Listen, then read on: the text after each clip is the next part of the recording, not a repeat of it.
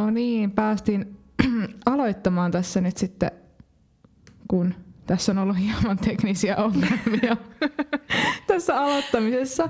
Kello tosiaan näyttää mulla 25 yli 6 meidän piti tasalta aloittaa, mutta Mandeloksella on ollut hieman ongelmia vissiin internetyhteyden kanssa. Ja mä sain ihan korvaamattoman hyvän kuvan hänestä, kun hän on ripissä. Yrittää miettiä, että miten saisi tämän jutun toimimaan ja itse naama niin jääty tässä Zoomissa siihen ja mä oon täällä saanut nauraa itsekseni. Mutta tervetuloa nyt paikalle. Ehkä me voimme laittaa tämän Instagramiin. Kyllä, siis, mu- siis muidenkin pitää nähdä se koska se vaan, it's just that funny. No niin, mutta tervetuloa Musa Musan pariin. Tervetuloa vihdoin meille kaikille kuuntelijoille ja myöskin meille, kun me, mekin päästiin nyt vihdoin paikalle. Kyllä. Se on uusi viikko, uudet kujeet. Öö, miten se maailma makaa? Miten se maailma makaa? En, en, en tiedä. siinähän se. Siinähän se. Tota, mä oon tehnyt tosi paljon töitä tässä viime aikoina, niin mulla on sitten taas, musta tuntuu, että mä oon ennenkin aloittanut tämän ihan samalla tavalla, että mulla on aivot vähän jumissa, niin tää tulee olemaan tämmöistä. Tää, se jäätyy samalla tavalla toi ajatus kuin sun naama äsken tuossa Zoomissa, kun sun netti ei toiminut. Toi on niinku legendaarista toi, että mä monesti mietin sitä, kun ihmiset laittaa vaikka Teamsissa tota, vaikka töissä, niin kameran päälle ja sitten on vaikka semmoinen Teams-kokous, jossa on useampia tyyppejä ja sitten vielä tota joku presentaatio päällä, niin se alkaa se Teams vähän olla semmoinen takkuava niiden videokuvien kanssa. Ja sitten siellä on joku oikein asiallinen tyyppi, vaikka oma, oma esihenkilö, ja sitten tota, sillä vaan niin kuin jäätyy naama johonkin niin tyhmään asentoon. ja sitten kukaan ei voi niin kuin sanoa sille siitä, että, että kiitosta vaan. Niin, tästä naamasta. Mutta mi- mitä, mitäs meille kuuluu? Mitä sinulle kuuluu? No, no tässä tota, odottelen kovasti tota kulttuurin täyteistä syksyä, koska nyt, nyt alkaa tilanne näyttämään aika, aika hyvältä monilta osin. Ja, ja, ja itse asiassa voitaisiin puhua nyt ihan heti seuraavaksi se, semmoista asiasta, kun Toto, Toto tulee tota Suomeen kiertueelle ensi elokuussa. Ja, ja mä ainakin haluan todella paljon mennä katsomaan Totoa. Joo, siis mua kiinnostaa kyllä itteenikin se. Mä näin Toton ö, tuolla jäähallilla, kun se oli se keikka. Ja ehkä 2018 oli, tai 2017 olin katsomassa. Ja se oli kyllä hieno keikka. Joo, mä olin katsoa 2019 Porjatsella ensimmäistä kertaa ikinä. Ja tota, se oli kyllä unohtumaton keikkaelämys. Oli jotenkin niin kiva keli. Sitä heinäkuun parhaim, parhaimmistoa näytti Suomen suvi siinä ja, ja oli lämmintä ja, ja jotenkin se tunnelma oli vaan niin kiva. Jotenkin Porjat sitten on jäänyt muutenkin sellaiseksi, vaikka se nyt on vähän sellainen keski-ikäisten festi, niin tota, siellä on jotenkin semmoinen niin kuin, erilainen tunnelma verrattuna ehkä muihin festareihin ja sen takia jotenkin se Toton niin kuin illan viimeinen keikka siinä muutenkin, niin osui jotenkin niin kuin, nappiin siinä. Et kaikilla tavoin niin oli erinomainen konsertti ja sen, sen takia mä, mä kyllä ootan kovasti, että pääsen ensi kesänä näkemään Toton uudestaan, koska se oli niin kivaa, että haluan kokea sen uudestaan. Se oli hyvä, kun Toto soitti illan viimeisenä biisenä sitten Afrikan tietysti, niin he pohjustivat Afrikan tälle, että well, it's time for that song, you know what it is, ja sitten se lähtee. Ja sitten tavallaan, kyllähän se niinku toimi ihan hito hyvin, mutta jos miettii, että se on niinku Toton ehkä se tunnetuin biisi, että miltä se mahtaa tuntua, että, että sä oot soittanut sitä jonkun 40 vuotta keikoilla. Siis kuinka, jos niinku oikeasti saisi jonkun luvun, että kuinka monta kertaa joku yhtye on soittanut jotain kappaletta niin, niiden uran aikana. Niin, mm. siis oikeasti, mikähän se niinku olisi oikeasti se luku? Siis varmaan tuhansia kertoja. Ja sen takia musta olisi kiva joskus niinku keskustella jonkun tällaisen muusikon kanssa, jolla on niin se joku yksi tai kaksi hittibiisiä, joka niitä on pakko aina soittaa. Että miltä se tuntuu heistä. Että onko se oikeasti kivaa soittaa sitä. Joka kerta, tuleeko siitä uudella tavalla kiksejä. Koska mä voisin kuvitella, että siinä käy väistämättä jossain vaiheessa silleen, että siitä tulee vähän sellainen suoritus. Ja sä et itse saa siitä niin paljon kuin se yleisö saa. Mutta ehkä myöskin sitten se, että mistä sitä fiilistä se muusikko saa, niin se tavallaan muuttuu sitten kanssa sen biisin niin kuin eliniän edetessä, että aluksi tulee sitä varmaan itse biisin soittamisesta, mutta sitten myöhemmin, kun sä näet, miten se yleisö ottaa sen biisin haltuun ja miten ne reagoi siihen, niin ehkä ne kiksit tulee tavallaan sieltä, kun sä vaan näet, kun ihmisten ilme kirkastuu, kun on vaikka on sille, että hei, tää on mun lempibiisi. Joo, ja siis kyllä varmasti näin, mutta kyllä mä uskon myös, että on niitä tapauksia, jossa, jossa tavallaan se bändi vaikka toivoisi, että ne vois soittaa vaikka jonkun vähemmän tunnetun levyn kokonaisuudessa, että ne saisi välillä jotain niin kuin muuta kuin soittaa pelkästään niitä hittejä, jotka on vähän niin kuin pakko soittaa sitten. Tai kyllä mä itsekin myönnän, että jos mä menen katsoa Totoa ekaa kertaa ikinä, niin kyllä mä nyt toivoisin kuulevani Afrikan ja Hold the Linein, vaikka ei ne nyt ole silleen onhan ne nyt kuulutettu, mutta kyllä se tavallaan kuuluu siihen koko rituaaliin tavallaan. Niin, että saa niinpä. sen koko niin kuin, täyden, täyden elämyksen, että kyllä mä ymmärrän, niin, mistä se kumpuaa. Sa- sama muuten tuossa, siitä on jo pari vuotta aikaa, mutta otin ystävän kanssa, saatiin tota kolmen päivän tuska, tuskafestarin liput vähän niin kuin tutun kautta sille ilmaiseksi. Ja mentiin sinne si- vähän niin kuin takki auki silleen, että ei siellä oikein ollut siinä, siinä kesänä hirveästi mitään, jota olisi itse välttämättä halunnut suoraan mennä katsomaan. Niin ö, olikohan niitä sunnuntaina sitten, oli Europe ö, päivän pääesiintyjänä, ja Europehan soitti joskus sunnuntaina kello kahden aikaa sen keikkansa, ja mentiin sinne katsoa se keikka sen kaverin kanssa vähän siihen tyyliin, että, että kyllä me nyt kyllä nyt se Final Countdown, kyllä se nyt pitää kerran elämässä kokea. Ja, ja ne soitti sen ihan keikan viimeiseksi biisiksi. Ja me alettiin mun kaverin kanssa miettiä, että voisiko siinä olla sellainen, että niitä on pakko soittaa se viimeisenä, koska se on vähän kans semmonen, että no ei, se, ei Euroopan ehkä ihan one hit wonder, on niillä, niillä useampia hittejä, mutta kyllä se Final Countdown on kuitenkin niin iso hitti. Niin, se on niinku, taas niistä niinku maailman jättihiteistä yksi. Niin, että jos ne soittaisi sunnuntai-keikalla sen vaikka tyyliin ensimmäisen puolen tunnin sisällä, niin lähtisiköhän siitä jengi niin kuin sen jälkeen, että no niin, Europe koettu. Niin, ehkä se on sellainen tapa, millä ne saa pidettyä ihmiset, niin kuin, että niitä on väkisin pakko katsoa se keikka, koska kaikki on siellä silleen, Final Countdown tulee ihan just, ja sitten se tulee kahden tunnin jälkeen, ja sitten... Mutta mä aloin miettiä, että ei, varma, ei se varmaan se Toto-veto ollut kyllä se, että miksi ne soitti Afrikan viimeiseksi. Et se oli varmaan vaan, se oli ihan täydellinen lopetusbiisi. Se oli ihan täydellinen keikan lopetusbiisi. Ei ehkä niillä olisi täydellisempää siihen, niin tavallaan mä ymmärrän, että niillä se ei ollut pelkästään sellainen strateginen peliveto, vaan ylipäänsä sellainen, että, että päästään jengi täältä pois sille hymyhuulin. Mutta joo, Totoa kyllä ootan kovasti. Joo, siis se jäähallin keikka oli tosi hyvä, mutta jotenkin, siis mä en muista, olisiko se ollut yli sunnuntai-ilta, kun se keikka oli, mutta se oli jotenkin tosi tyhjä se jäähalli silloin, kun me oltiin katsomassa sitä. Ja se oli jotenkin tosi outoa, koska itse pitää Totoa kanssa semmoisena niin kuin jättiyhtyeen, että kai ne, niidenkin liput myy tosi nopeasti. Ja jotenkin se, se oli just joku keski, keskellä talvea ja oli pimeätä ja oli joku jäähallikeikka. Jotenkin ehkä just tommonen kesäkeikka jossa ulkona voisi olla niinku kokemuksena niinku siihen sopia paljon paremmin. Niin ehdottomasti kyllä kiinnostaa mennä uudemman kerran katsomaan. Mä näin muuten tota, mulla oli töiden puolesta semmoinen tilaisuus tuossa sunnuntai-iltana. Ja siellä oli soittamassa tämmöinen Frig-niminen yhtiö, joka soittaa kansanmusaa, tai tämmöistä kansanmusa tyylistä. Siinä on, siinä on kontrabassoit, oli neljä viulua, sitten oli mandoliini ja skeba. Ja oli ihan todella hyvä yhtyö. Ja siis ihan siis tosi hyvä lavameininki ja biisit oli tosi, tosi hyviä ja jotenkin semmoista ihan erilaista, mitä tulee normaalisti kuunneltua. Tai siis silleen, että mä en ainakaan hirveästi itse ole silleen kansanmusaskenessä. Mutta sitten mä vaan just tajusin siellä keikalla, että mun mielestä kansanmusa on tosi kivaa musaa. Tai siis silleen, että sitä ihan mielellään niin oikeasti käy kuuntelemassa. Ja siis jos teille tulee vastaan tilanne, että voisit käydä tätä Frig-yhtiötä katsomassa, niin suosittelen kyllä lämpimästi. Että niillä on tosi hyvä meininki lavalla ja tosi ammattitaitoisia muusikoita. He ovat olleet kyllä pitkään yhdessä, että mitä he sanovat, että parikymmentä vuotta on siitä, kun on perustettu. Että varmasti voi olla monille jo tuttu entuudesta, mutta mä ainakin näin heidät ekaa kertaa nyt keikalla. Mm, joo, ehkä musta tulee nyt, että mä alan käymässä kausisilla aina kerran vuodessa siellä.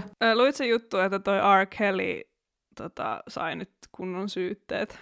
Mä en lukenut juttu, mutta katsoin, ehdin aamulla katsoa hieman Ylen aamua siinä samalla kun kauhoin suuhuni puuroa ennen töihin lähtöä, niin näin siinä semmoisen, niin kun siinä alhaalla menee niitä päivän otsikoita, niin siinä näin. Ja oli semmoinen onnellinen olo, että näin oli käynyt, että hän on saanut sitten Joo, eli jos ei kuuntele, ihan heti muista, että kuka olikaan laulaja R. Kelly, niin sellainen hyvinkin tunnettu kappale on häneltä kuin I, I Believe I Can Fly.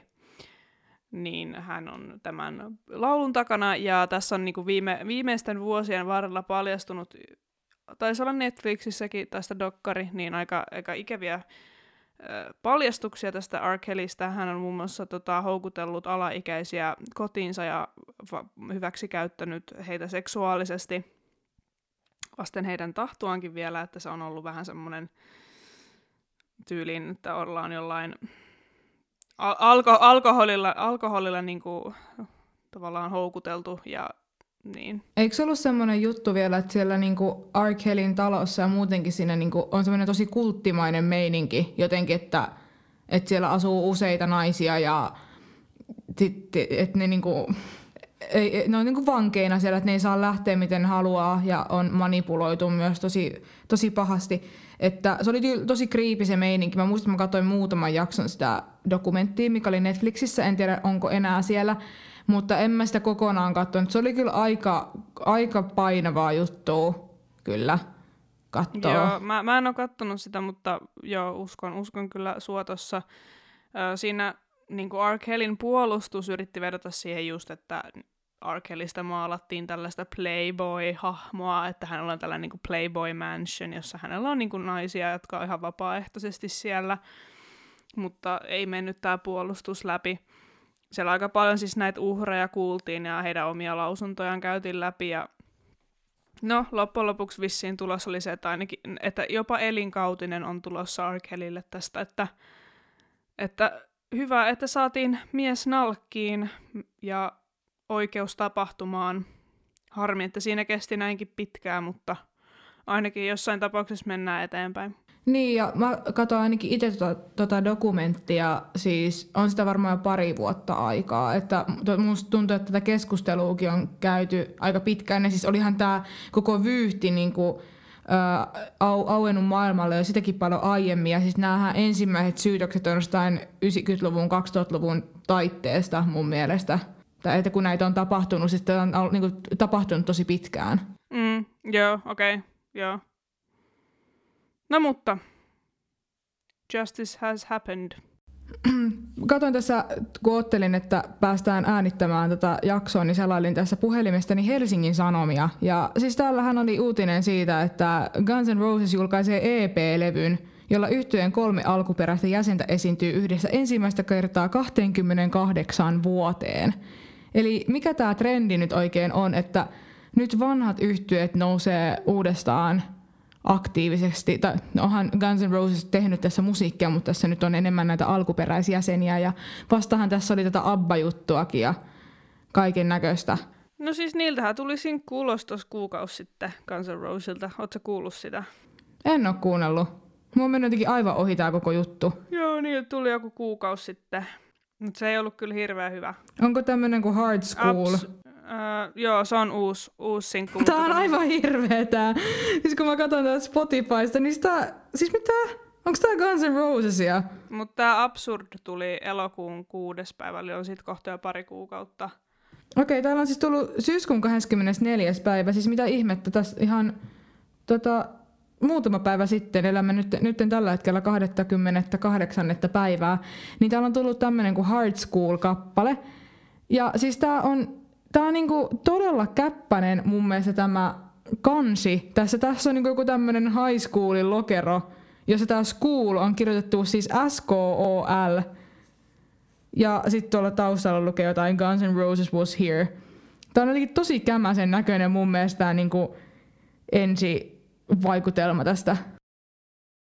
Joo, tota uusinta sinkkuu en ole kuullut. Se on vissiin tullut tässä ihan viime viikon puolella, eli 24. syyskuuta, mutta tämän Absurdin mä oon kuullut, ja se oli kyllä tosi, tosi ei Guns N' Roses, Guns N' Roses maista, eli tavallaan No en, en, en tavallaan vaadi sitä, että yhtyeen täytyy tehdä sellaista samanlaista musaa ikuisesti, mutta kyllä siinä oikeastaan niin kuin aika pettymys tuli, kun kuuli sen biisin odotti sellaista ö, jonkinlaista ehkä glam, glam rockia tai hard rockia tai mihin sitä nyt luokitellaan. Ja, ja sieltä tuli jotakin niin kuin, no se ehkä mukaili vähän enemmän sitä Chinese democracy-maailmaa, mutta, mutta silti jotenkin vähän absurdimpi kappale Guns N' Rosesilta. Tätä Hard Schoolia mä en ole vielä kuullut, mutta Hesari ö, teki siitä mun mielestä arvostelun, että, että tota, tässä ollaan menty vähän takas sinne vanhaan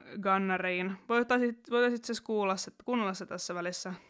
Okei, me, me tehdään tässä nyt Roosan kanssa tämmöinen, tietenkään me ei tätä kappaletta voida tässä podcastissa soittaa kokonaan, me tehdään tämmöistä live-arvostelua, no ei nyt live-arvostelua, koska me ei olla live-lähetyksessä, mutta me kuuntelemme nytten kappaleen nimeltä Hard School Guns N' Rosesilta ja sitten palaamme kommenttien kanssa. No niin, nyt Musa Musan toimitus palasi tota noin niin, hiljaiselta hetkeltään kuuntelimme Guns N' Rosesin uuden kappaleen Hard School, joka on julkaistu 24. tätä kuuta. Ja no, mikäs fiilis sulle jäi tästä? No, no oli toi parempi kuin se Absurd mun mielestä. Tuossa mentiin tosi vahvasti kyllä samaa mieltä olen Hesarin toimittajan kanssa, että mentiin takaisin sinne vanhaan, vanhaan Guns N' Roses maailmaan, mutta tota, mm, en mä tiedä, antako toi nyt sinällään hirveästi mitään uutta tähän maailmaan, että aika tuommoinen perus ralli. Uh, Axel Rose kuulosti niin lauluäänensä puolesta ihan hyvältä mun mielestä ja muutenkin toi kyllä jutisi ihan huolella ja niin rullasi eteenpäin, mutta nyt vaikka mä kuuntelin ton tasan 10 sekuntia sitten, niin en mä enää muista oikein, että miten se meni. Ja kyllä mä oon samaa mieltä sunkaan, että toi biisin niinku kansitaide ja kaikki jotakin niinku niin kamalaa tulee mieleen joku teini, teinibändi, en mä tiedä. No joo, ei, ei ainakaan tuu mieleen niinku 50 ukkojen bändi tosta. Että... Siis mä en oo kuunnellut absurdia, mutta mun täytyy kyllä sanoa, että tää oli ihan järkyttävää paskaa. Anteeksi, toi oli mun mielestä niinku... Mitä? Mitä? Toi oli ihan sairaan huonoa. Ei toi mun mielestä ollut huono. Mun mielestä oli aika niinku perusgannareita. Siis toi oli niinku ihan järkyttävää skeidaa. No ei se nyt ollut ihan järkyttävää. Siis mä niinku, kun mä aloin kuunteleekin sitä, niin mä olin aivan silleen, että mitä? Mitä? Sitten niinku, what's up with Axel's ääniraita? Tai niinku siis se lauluraita. Siis miten se oli niinku miksattu sinne? Se kuulosti niinku laulan jossain niinku studion toisella puolella. Sitten vaan se, niinku, ne laulut oli laitettu jotenkin tosi niinku pienelle. Ja ne oli jotenkin tosi sellaiset mähmäsen kuulet mun mielestä verrattuna niinku siihen muuhun bändiin. Ja jotenkin niinku, siis en mä tiedä, mä en tiedä, oliko mulla jotenkin mun aivoasetukset aivan niinku väärät nyt tällä hetkellä kuuntelee tätä, mutta mä en kyllä niinku vakuuttunut yhtään. Okei, okay, no joo, no ymmärrän, ymmärrän pointtisi. Ehkä mulla on se, että mä en tiedä mitä mä uskallan edes odottaa gannareilta tässä vaiheessa, niin mulla on odotuksetkin sille aika matalalla, että sen vuoksi ehkä mä oon jopa silleen yllättänyt, että tämä ei ollut ihan niin kuin hirveätä. Enkä mä sanoisi tätä hirveäksi. Tässä maailmassa tähän paljon ihan hirveätä skeida-musiikkia. Että ei tämä nyt mun mielestä niin kuin ihan siihenkään laatikkoon putoa, mutta tota... Mutta eihän sekään nyt kerro... Anteeksi eihän sekään kerro Guns N' Rosesille mitenkään hirveän hyvää, että sitten niiden biisejä aletaan vertaa siihen, että miten, mitä muuta paskaa tässä maailmassa on tehty. Että jos toi on se, mihin vertaillaan, niin eihän silloin nyt muutenkaan olla hirveän vahvoilla. Jotenkin toi muutenkin, että minkä ensivaikutelma just nimenomaan, niin kuin, tai jotenkin huomaa jälleen kerran se, mistä me ollaan sunkikkaa puhuttu ennen, että kuinka iso vaikutelma sillä estetiikalla on ja tavallaan sillä visuaalisuudella ja mi- miten niin kuin, tuodaan se paketti esille, niin se niin kuin, että kun se oli noin kämänen, niin tavallaan, että eihän se niin kuin enteille mistään hyvästä. toi, vaikut, toi oli niin tommonen, että just jossain, just joku semmonen niinku aloitteleva glam rock yhtye, joka haluaa olla Guns N' Roses, on sitten, että hei, miten me saatais niinku halvalla tämmönen kansijuttu, että se ihan vaan lätkästy tommonen. Tässä niinku ehkä näkee sen, että mikä, mikä tavallaan on ehkä monen yhtyeen semmoinen ehkä kuolema tai sellainen death trap, jos voisi sanoa näin, että, että esim. tässä tapauksessa niin Guns N' Roses oli ehkä kuumimmillaan 80-90-luvun taitteessa ja ne teki silloin, silloin ne tunnetuimmat levynsä, jos miettii vaikka tämänkin hetkellä, tämän, tässäkin hetkessä kun katsoo Spotifyn niin kuin Guns N' Rosesin Spotifyn kuunnelluimpia biisejä, niin ne on jo niin kuin Sweet Child Mine on ihan ykkösenä ja sillä on jo yli miljardi kuuntelukertaa Spotifyssa. Että tavallaan se imago on luotu silloin. Ne on ollut suosittuja about 20-30 Silloin on ollut tosi feimejä ja tehnyt vielä about 40 asti. Kova, niin kuin, no ei, ei ehkä ihan 40 asti, mutta kuitenkin tehnyt paljon hyviä levyjä. Sen jälkeen äh, Axel Rosesin ongelmallisen luonteen takia hajonnut se yhtye ja sitten No sit kai tuli vielä Guns N' Roses nimellä se Chinese Democracy, mutta siinä ei ollut enää kuin Axel Rose kai muistaakseni. Jos oli Duffy McKagan, mutta mun mielestä siinä oli vaan Axel Rose. Niin tavallaan tässä niinku, käy helposti niinku kaikille, jotka on elänyt feimin jonakin nuore, nuoruusaikana, että ne jää vähän siihen kiinni, ne ei osaa siitä päästää irti. Ehkä kannereissa on se sama, että ne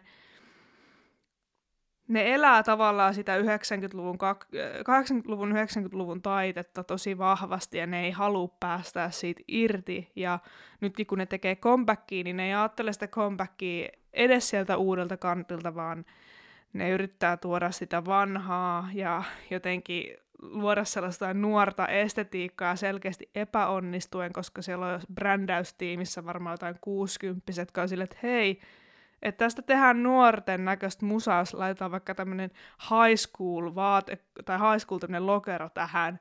Siinä on pistetty se, siinä on pistetty se Kari-Pekka 59V silleen, että käy ottaa vähän selvää, että mikä nuorisoa kiinnostaa tällä hetkellä. Ja sitten se tulee sieltä lökäpöksyillä ja skeittilaudalla vaappua ja sitten sinne markkinointikokoukseen. Mä oon ollut tuolla kentällä vähän tutkimaan, mikä nuorisoa kiinnostaa ja tää oli sitten lopputulos.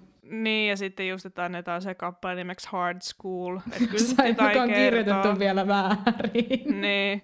Koska et, nuoriso tekee niin. Tulee vaan mieleen se yksi Nalle-puhujakso, jossa se pöllö oli ihan vakuuttunut, kun Rista Reipäs oli kirjoittanut, että hei, mä oon hetken pois, että mä oon koulussa. Niin pöllö oli ihan vakuuttunut, että siinä ei lukenut school, vaan skull. Ja josta ne päätteli, että Risto Reipäs on vaarassa. Niin tässä on selkeästi vähän niin kuin sama aivan pieru käytetty, että hei, että miten me saadaan nuoret tarttua tähän biisiin, että me ollaan vielä kuulei. Kirjoitetaan toi school väärin, ja siitä se sitten lähti. Sitten pidettiin loppupäivän markkinointitiimissä vapaata. Ja... Kyllä juotiin skumppaa vähän niin sun työpäivät. Naurettiin, naurettiin silleen, että tuleepa taas bonusta hyvin tota, tota, tänä vuonna. Mutta mut tuli tosi moni juttu mieleen tuosta, mitä sä äsken sanoit. Ja mun mielestä me päästiin jotenkin, niinku, tehtiin jälleen kerran, rakennettiin hieno aasin silta, mitä me tykätään aina tehdä näissä meidän puheenvuoroissa, jotenkin sinne alkuun, kun mietittiin sitä, että minkä, miltä tuntuu esittää sitä samaa hittibiisiä vuosikymmenestä toiseen, niin tavallaan myöskin toi, että miten sä jäät vangiksi siihen tavallaan sun maineeseen ja siihen imagoa, minkä, mikä sulle on rakennettu ja mikä sulle on annettu silloin aiemmin, kun sä olit uras huipulla. Kaikki olettaa, että sulla syntyy samanlaisia hittibiisejä sen jälkeen. Tavallaan ei kummiskaan enää haluta kuulla sitä samaa materiaalia, koska ihmiset on silleen taas, tai vieläkin nämä tekee tätä, mutta ei myöskään haluta kuulla mitään uutta, koska on silleen, että hei, ei nämä ole tämmöistä tehnyt ennen siinä on monia sitten semmoista, tuntuu, että sä vaan oot semmoisessa lose or lose tilanteessa. Mutta mä itse sanoisin, että jos ei pysty oikeasti freesaa ja keksiä sitä imagoa uudestaan tässä vaiheessa, niin mä en kyllä lähtisi edes tekemään uutta musiikkia. Mutta kai tälläkin saa jotkut helpot rahat vedettyä ulos ja ken tietää, onko Guns N' Roses kiertueella ensi vuonna. Ja no se saattaakin olla ihan mielenkiintoista, jos siellä oikeasti nyt Slash taas mukana ja tää Duffy. Niin tota, En tiedä. Ihmiset saattaa olla silleen, että ai vitsi, pitkästä aikaa oikeasti näkee ukot samalla lavalla soittelemassa, niin kyllähän se voi olla monelle nostalgiaa. Ja tietyssä mielessä myös itsekin kiinnostaisi, jos mä tietäisin, että ne soittaa niitä vanhoja kunnon levyjä, mutta jos niillä on tulossa joku EP ulos ja ne soittelee niitä biisejä, niin voin kertoa, että minä en ole tätä keikkaa kyllä katsomassa, mutta kaikilla on tietysti makunsa. Tämä on myöskin se, sä sanoit tuossa aiemmin, että, että miten sä jotenkin, että ei, ei ole ihan semmoista, mitä olettaisi niin kuin, tämän ikäisten rokkareiden enää tekevän, mutta toisaalta tämä myöskin on juuri sitä, mitä oletetaan tämän ikäisten rokkareiden tekevän, koska me ollaan puhuttu myöskin sun kanssa aiemmissa jaksoissa siitä, että tuntuu, että kun on tämmöisiä niin kuin, pitkän uran tehneitä rock niin se on alkaa mennä vähän väsyneeksi touhu sitten niin kuin oikeasti jossain vaiheessa. Et mä oon itse huomannut, esimerkiksi Judas Priestissä on mun mielestä ollut ihan, ihan samaa havaittavissa, ja nyt esimerkiksi tässä on ihan samaa havaittavissa. Vaikka se on sääli, eikä haluaisi mitenkään niin kuin ajatella, etteikö se olisi jonkun tietyn iän jälkeen tehdä fressiä, hyvää musiikkia, mutta monilla yhtyeillä se tuntuu jäämä, jäädä vähän niin kuin mitään sanomattomaksi se lopputulos. Ehkä se sitten, onko se sitten ne kahleet, mitkä on, että, jotka estää, en mä tiedä, kokeilemasta uusia juttuja, en mä tiedä, vai mikä tuntuu, siinä että on. etenkin niin kuin rockin ja metallimaailmassa toi on vielä jotenkin armottomampaa. Varsinkin kun rock ja metalli pohjautuu tosi paljon siihen semmoiseen nuoruuteen ja nuoruuden vihaan ja jotenkin semmoiseen nopeuteen ja fast lifeen ja sellaiseen. Ja sitten, sitten kun tota, sul, sä ootkin 50 ja sulla on lapsia ja vähän elintasovatsaa ja näin, niin se eikä sua välttämättä kiinnosta se ryypiskely joka viikonloppu ja kiertueella sekoilu, vaan sä haluat mennä vetää keikkaa ja käy ehkä pelaa vähän golfia ja tavallaan niin se elämäntyylikin rauhoittuu, niin sun on tosi vaikea mun mielestä tehdä vakuuttavasti sellaista musiikkia, jossa tosi vahvasti nope, niin nojataan semmoiseen nopeuteen ja sellaiseen. Niin, että ehkä se on jotenkin, että kun on niin kuin vaikka rock ja pop ja kaikki nämä, ne tulee sieltä vastakulttuurista, joka mielletään vahvasti nuorisokulttuuriksi. Ehkä sitten ne elintavat ja muutenkin se koko elämä, mitä, mistä puhutaan, mitä kuvataan, mitä ihannoidaan siinä musiikissa, niin rockmusassa – niin se ei enää vastaa sitä, mitä ne e- esittäjät itse elää. Että tavallaan, että voisiko löytää jotakin uusia aiheita, mistä vaikka tehdä sitä musiikkia, vai onko se sitten sille, että haluaako ihmiset kuulla vaikka sitten sitä golfin pelaamisesta sitten sitä rockia. Se ei, niinku, se ei vaan sovi siihen niinku estetiikkaan sitten.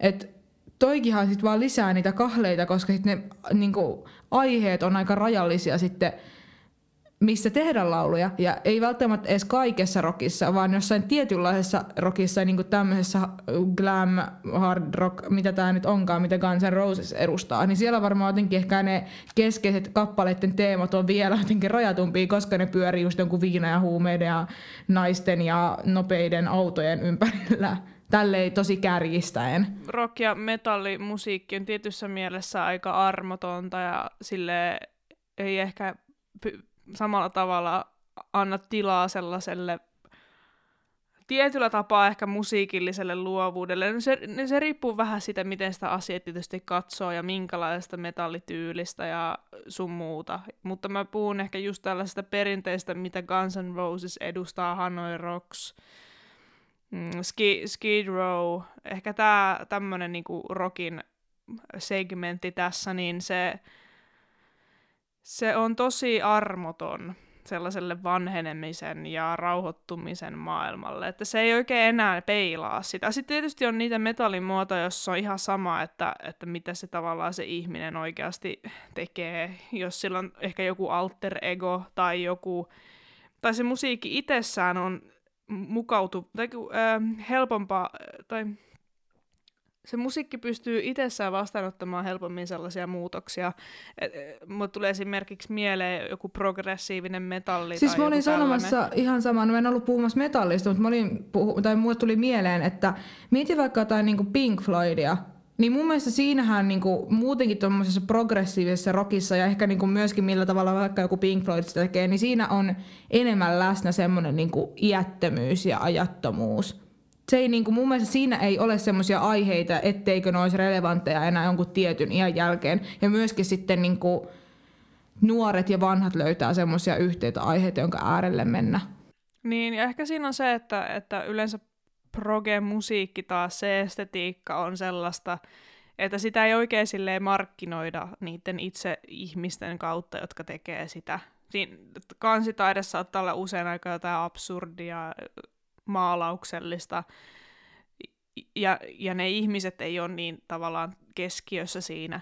Kun taas vaikka Mötley Cruise tai Skid Rowssa, niin siis se oli tosi, tosi, tosi tärkeässä keskiössä se, että ne ihmiset oli hyvännäköisiä ja niistä sai tehtyä hienoja musavideoita ja ei sille, että se musiikki itsessään olisi ollut myös hyvää, mutta se, semmoinen veto tiety ikäisiin ihmisiin. Sä voit yrittää samaistua sun idoleihin ostamalla samanlaisia vaatteita. Mä en usko, että Pink Floydin ukot on ikinä ollut sellaiset ihmiset, että vitsi kun mä saisin samanlaisen mustan paidan kuin David Gilmourella on. Tai että se ei, niin, se ei edes vetoa sellaiseen, jolloin se ei ole niin kahleissa siihen ulkonäkökeskeisyyteen ja semmoiseen nopeaan ja nuoreen elämäntyyliin. Et sen takia se ehkä on vapaampi sitten siitä. Toisaalta proge sitten leimaa ehkä vähän muut asiat, mutta ja tavallaan siellä sitten odotetaan aina sitä uudesti syntymistä, ja sitten tavallaan ei saa myöskään liikaa pelleillä, että niin, voitaisiin joskus niin kuin tässäkin, tästäkin ehkä ottaa joku oma aihe, että miten, miten niin kuin vaikeaa yhtyeen on tavallaan tehdä uutta musiikkia, kun miettii, että eka levy nähdään, debyyttialbumi nähdään usein sellaisena niin kuin, ö, ulostulona, että tällainen me ollaan yhtyeenä. Sinne yritetään tuoda mahdollisimman paljon kaikenlaista. Esimerkiksi tulee mieleen Toton ensimmäinen levy. Siellä on laidasta laitaan, siellä on tosi jatsahtavia elementtejä, tosi rokahtavia elementtejä, tosi semmoisia jopa niin kuin oopperallisia e- elementtejä. Ja, ja sitten heti kun mennään tokaan levyyn, niin sitten siinä ehkä vakiinnutetaan sellainen, että me ollaan tällainen proge-pop-yhtye. Tai mm, niin kuin, tavallaan sillä toisella albumilla yritetään sitten niinku tuoda statementti, että me ollaan tällainen, että eka on semmoinen ulostulo ja toka on sitten semmoinen, että tällaisia me ollaan. Ja sitten kolmannen levyn kanssa usein on yhtyeellä vähän vaikeata, koska sitten on just se, että, että pitäisi vähän uusiutua, mutta me ollaan just löydetty se meidän juttu ja niin. Miten niin luoda jotain uusia tuulahduksia siihen niin kuin vakiintuneeseen, mikä on se oma niin. juttu. Niin. Ja toi oli mun mielestä tosi mielenkiintoista, että että populaarimusiikissakaan ei niinku päde samanlaiset niinku odotukset ja ajatukset ja arvot keskenään. Et ne voi olla vaikka jonkun rockinkin sisällä tosi erilaisia. Ja totta kaihan se niinku meneekin myös silleen, mutta esimerkiksi vaikka jos tarkastellaan jotain glam-rockia versus jotain proge-rockia, niin siellähän on just nimenomaan ihan semmoiset, että just nimenomaan proges voi olla, että koko ajan odotetaan, että se on hirveän ehkä vakavaa ja sitten semmoiset koko ajan uudistutaan, kokeillaan hirveästi, eikä pyritä nimenomaan ehkä tuommoiseen samanlaisen kaupallisuuteen kuin kenties ehkä glam-rockissa. Ja sekin varmaan niin kuin liittyy siihen, koska eikö proge pidetä semmoisena niin kuin, semmoisen niin vähän niin kuin populaarimusiikki ja rockin semmoisena niin taidemusiikkina. Siinä niin kuin on jotenkin mun mielestä tosi vahva semmoinen, niin kuin, että ehkä sitten sinne tulee vähän semmoista tietynlaista asenteellisuutta kuin jossain niin kuin klasarissa tai taidemusassa, koska se, siinä on jotain ehkä asenteita, jotka nojaa vähän sinne suuntaan. Joo, ja sitten mun mielestä ehkä proge myös leimaa vähän ärsyttävällä tavalla tollanen niin kuin, ehkä tommonen musiikkimaailman Steve Jobs-tyyppinen meininki, että ollaan hirveän silleen, tavallaan luovia ja visionäärejä, mutta sitten jotenkin hirveän tylsän näköisiä ehkä ulospäin, että kaikilla on just mustat farkut ja mustat paidat ja hiukset jotenkin siististi kammattuu. Ja tavallaan sitä leimaa vähän ärsyttävällä tavallakin sellainen tietty, tietty stereotypia mun mielestä – niin kuin progea. Ja varsinkin kun mä itse on progea semmoinen suurkuluttaja, rakastan progea, niin se ää, jotenkin tuntuu, että jos, jos oot ihminen, joka sanoo tykkäävänsä proge-metallista, niin heti semmoinen tietynlainen muu metallimusiikin kuuntelija väestö saattaa olla silleen, että no, että mua taas ärsyttää musiikissa sellaiset matemaattiset lainalaisuudet, Niin, koska se kommentit. silleen, soittaa progea, niin vaan silmissä vilisee vaan semmoisia Niin, koodinpätkiä niin, ja yhtälöitä niin. vaan silleen, niin kuin, että nyt mä soitan tämän, koska tämä on, tämä on matemaattisesti oikein. Niin, silleen lasketaan vaan koko ajan tahtia ja mietitään, että milloin vaihdetaan seuraavan kerran tahtia. Sellaista, vai eihän se niinku ole sitä pelkästään. Tietysti on myös niitä sitten, monethan ei tykkää tool ollenkaan, koska se on niin, niin sellaista matikka progemetallia kuin voi olla. Mutta tota, joo, no kuitenkin, ehkä palataanko nyt taas takaisin tähän niin Guns N' Roses dilemmaan, niin mä uskon, että siinä on nimenomaan tämä, että se juna on vähän niin kuin mennyt jo, ja siihen on vaikea enää hypätä mukaan tässä iässä, tai heidän iässään. Mä olisin halunnut ehkä nähdä, tai niin, minkä takia niin Axel Rose ei ole siis vaan lähtenyt tekemään omalla nimellään jotain? En mä usko, että ihmisiä kiinnostaa. Meinaakko? Mä olisin ehkä halunnut, mun mielestä se olisi ollut fresh. Mun mielestä se olisi voinut olla semmonen niinku, se olisi voinut jossain vaiheessa tehdä vaan Axel Rosina jotain, en mä tiedä kiinnostaako häntä tehdä muunlaista musiikkia, mutta se olisi voinut olla jotain aivan muuta. Olisiko me voitu nähdä Axel Rose Steve, Steve Jobs kuteissa tukkakammattuna soittamassa matikkarokkia? Ei. Tai sit voitaisiko me joskus nähdä David Gilmore äh, ilman paitaa moottoripyörän päällä puhumassa naisista ja huumeista? Ehkä, ehkä, Mä en usko kyllä enää. mutta aiemmin uskoit. No silloin, kun se oli nuori ja hyvän näköinen, niin sehän oli tyyli joku malli. Kyllä se varmaan oli jossain vaiheessa ilman paitaa. On se varmaan joskus ollut ilman paitaa. Niin. Nykyään silloin va- se vaan tykkää olla siellä se Thamesjoella kelluvassa studiossa sen koirien kanssa ja tehdä vähän, vähän pappaprogea. Niin ja opiskella musan teoriaa ja saksofonin soittoa. Koska musan teoria on hauskaa. Siis mi- minkä takia, minkä takia David Gilmoren pitää alleviivata näitä niinku, niin, progerokin stereotypioita? Sille ei. Miksi, miksi se, niinku, vaikka se, että just te loistavaa musiikkia niin oot tehnyt, mutta mene sit moottoripyörällä ilman paitaa, vaan niinku shake things up.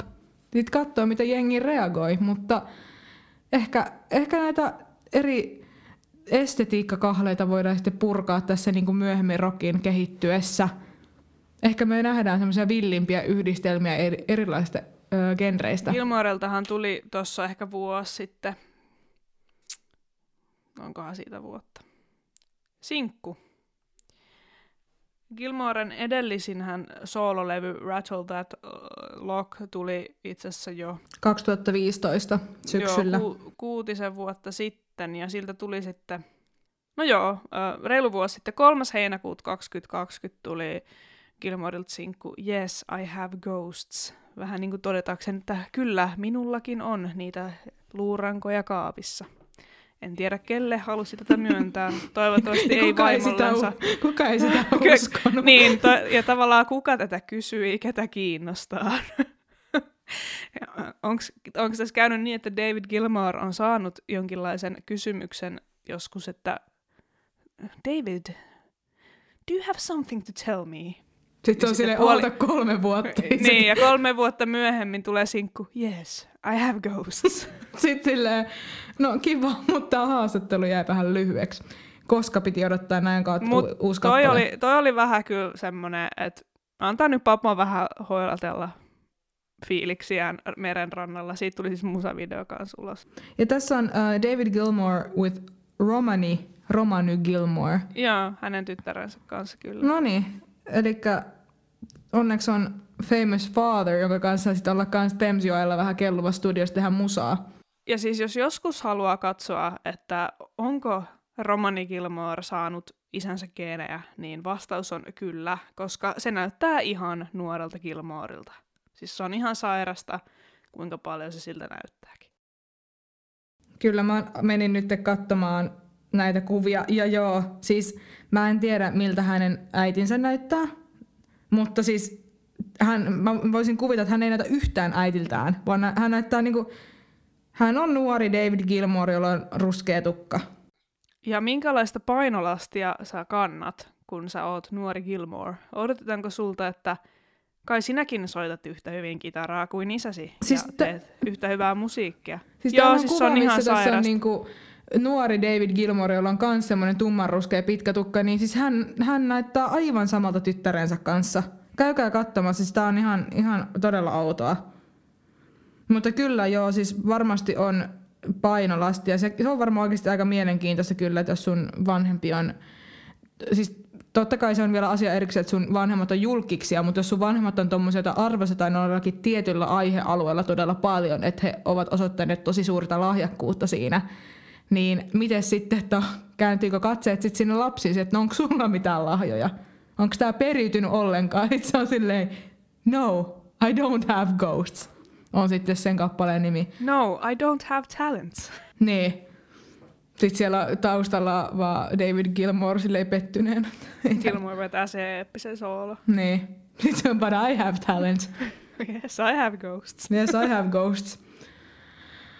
Mitkähän liene ghostit sitten ovat? Se selviää varmaan seuraavassa jaksossa. No ei nyt välttämättä seuraavassa, mutta jossakin jaksossa. Jos David Gilmore päättää joskus paljastaa seuraavalla biisillä, mitkä ne ghosts are. Niin, tuleekohan se meille kertomaan joskus sitä? Ehkä me voidaan laittaa sitä kutsu meidän podcastiin. Ehkä se tulee joskus. David, come to Finland.